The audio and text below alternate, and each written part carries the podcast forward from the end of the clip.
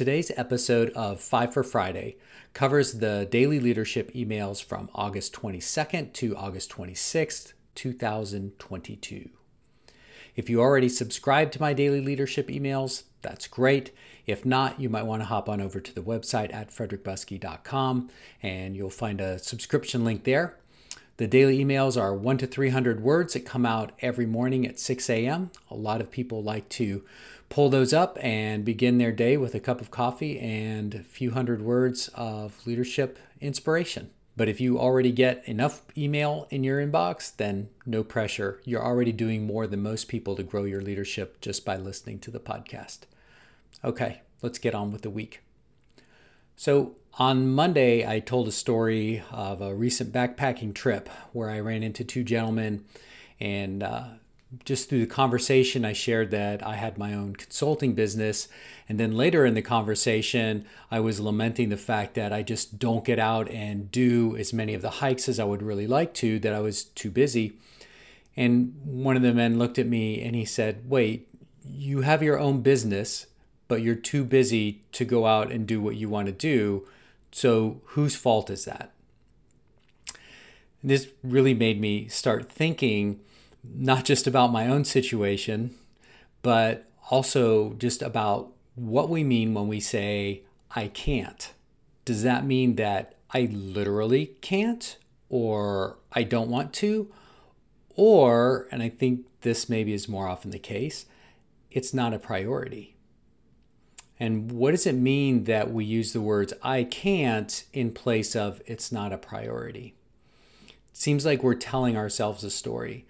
So I know for me in the next couple weeks, I'm really going to be monitoring my own speech and trying to catch myself when I say the words "I can't" and figure out what I really mean. In Tuesday's email, I talked about a clip from a recent interview I did with Craig Martin, who is the executive director of the Bridge Boston Charter School in Roxbury, Massachusetts. Let's listen to that quote. And if listeners could take just one thing away from today's podcast, what would that one thing be? Um, be kind to yourself. Be kind to yourself in your journey. So under like, it is important for you to consistently ask yourself questions, interrogate, get real clear about who you are, where you are, what's important to you, and how does that show up. But be okay in transition. Be okay with not being okay, but consistently love on yourself. And that's the thing I have to keep doing. I have to keep reminding myself, I am loved. I am thriving, you know, I am safe, but I need to keep filling myself with those kinds of messages and affirmations because those things are important.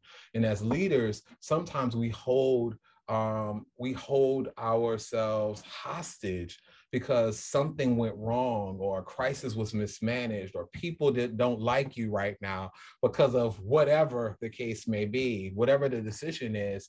And you have to remember, well, what was my intention when I made that decision? What was my intention when I said what I said? What was my intention when I woke up this morning on how I wanted to step up and show into the world? And if that intention is still crystal clear, then what is my learning about myself as I'm interacting and interfacing with the world? What could I be doing differently?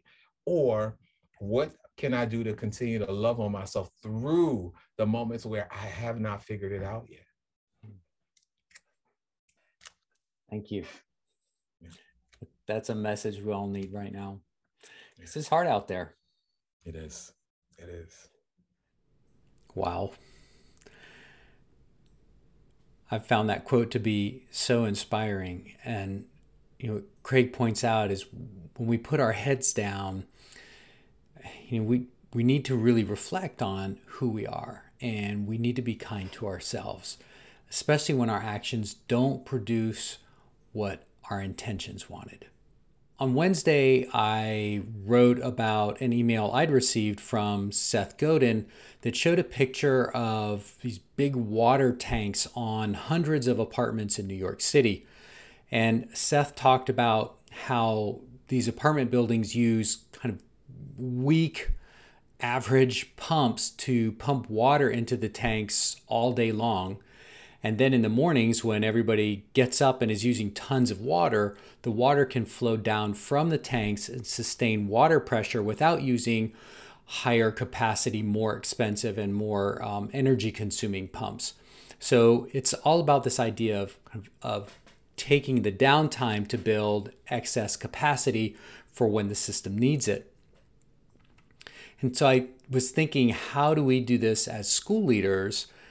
Are there things that we should have been doing or could be doing yet early in this school year in order to build that kind of capacity? And there were three things that that jumped to my mind. Um, one is building the leadership capacity of others, because that increases the whole the leader that increases the leadership capacity of the entire system. When we create standard operating processes, that allows us to maintain that pressure to do more accurately under high demand times. And when we invest time in identifying root problems, that allows us to focus our energies more efficiently. So, three ideas for how you can build capacity in the downtimes in order to have more of it when you need it. Thursday, I had another podcast quote from Doctor Leigh Ann Alford-Keith, who leads in the Charlotte-Mecklenburg school system in North Carolina. She said this: "It is both and, not either or. You don't have to think of engaging families or supporting your teachers. You can think of, how will engaging families support my teachers?"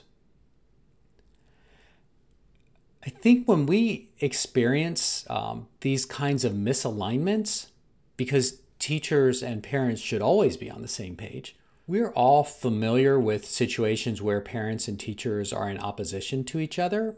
Probably happens all too often. But really that should be distressing for us, because when we talk about mission and vision, parents and teachers really should be the strongest of allies. And so when we have this kind of conflict, I think it's due to some kind of misalignment. If we think about organizations and the four dimensions of organizations, we have purpose. And so is there lack of clarity on purpose? Do, do parents and teachers actually hold different purposes for their kids? I don't think so, but somewhere in there, the message must be getting muddled if we see teachers and parents being in conflict.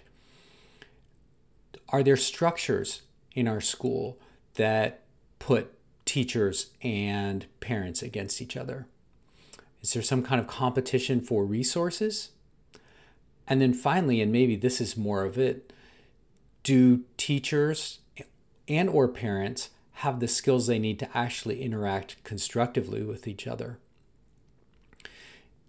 I'm thinking a lot this week about new teachers, entry year teachers, and I don't think that most of them have any kind of substantive education on how to engage with parents. So we can think about somebody who's brand new to the teaching profession, probably overwhelmed with everything, getting a phone call from a parent or having to reach out to a parent when there's a challenging situation with a kid, and really having not only no experience, but no real skills on how to navigate that. So when we look at tension, or when we when we look at conflict between parents and teachers, I think we really need to think about where the misalignment is. And maybe most of the time, it's it's either that misalignment in purpose and clarity and understanding we're all on the same same team, or it's a misalignment in skills and beginning with our teachers to help them understand and really have the techniques and the strategies for building those positive relationships would be critical. Now, on Friday, I wrote another post about the great hike I had last week um, into the Blue Ridge Mountains from my favorite place in the world, which is Black Balsam here in North Carolina. Uh, my son Colin and I went out, and there were just these beautiful, beautiful panoramic views up on Black Balsam. And we had a great hike, went in, spent the night in a little, uh, little pine woods there, and then hiked out the next morning, and the fog had set in and we couldn't see the views on the way out that we'd seen coming in. I wasn't worried because I know this area really well, so we just kept on keeping on. But it made me think about those times in leadership where you have a vision, you think you know where you're going, but then it gets really foggy or really cloudy, and it's hard to see, and it's easy to doubt ourselves. And I think there are times when we really do need to trust that we know what it looks like through that haze. We've been there before, and we push through. At the same time, I can't help but think that there are times when we should slow down. There are times when we should hesitate and maybe rely on other people or assess the situation a little bit better, that we don't always want to plow through just based on what we know. Um, we always also want to be responsive to the situation and to be aware that sometimes we don't know what we don't know. So the big takeaway for this week, I think, is really about the tensions of leadership. Right? How do we build, increase, and sustain our leadership capacity? How, how do we know when to trust our knowledge and our experience and when to pause and be cautious? And then how do we maintain clarity, not only of our own mission, but of the school's mission and the roles of the people who make up our school community? While a bit daunting, this week's messages also can give us hope, because what they say is that the power lies within us. We get to choose. And when we understand ourselves, we're better able to make the choices that sustain not only our schools, but ourselves as well. This wraps up today's Five for Friday rendition of the Assistant Principal Podcast. If you're enjoying the show, please subscribe. If you have feedback, feedback, if you have feedback for me, you can email me at frederick at frederick buskey dot com.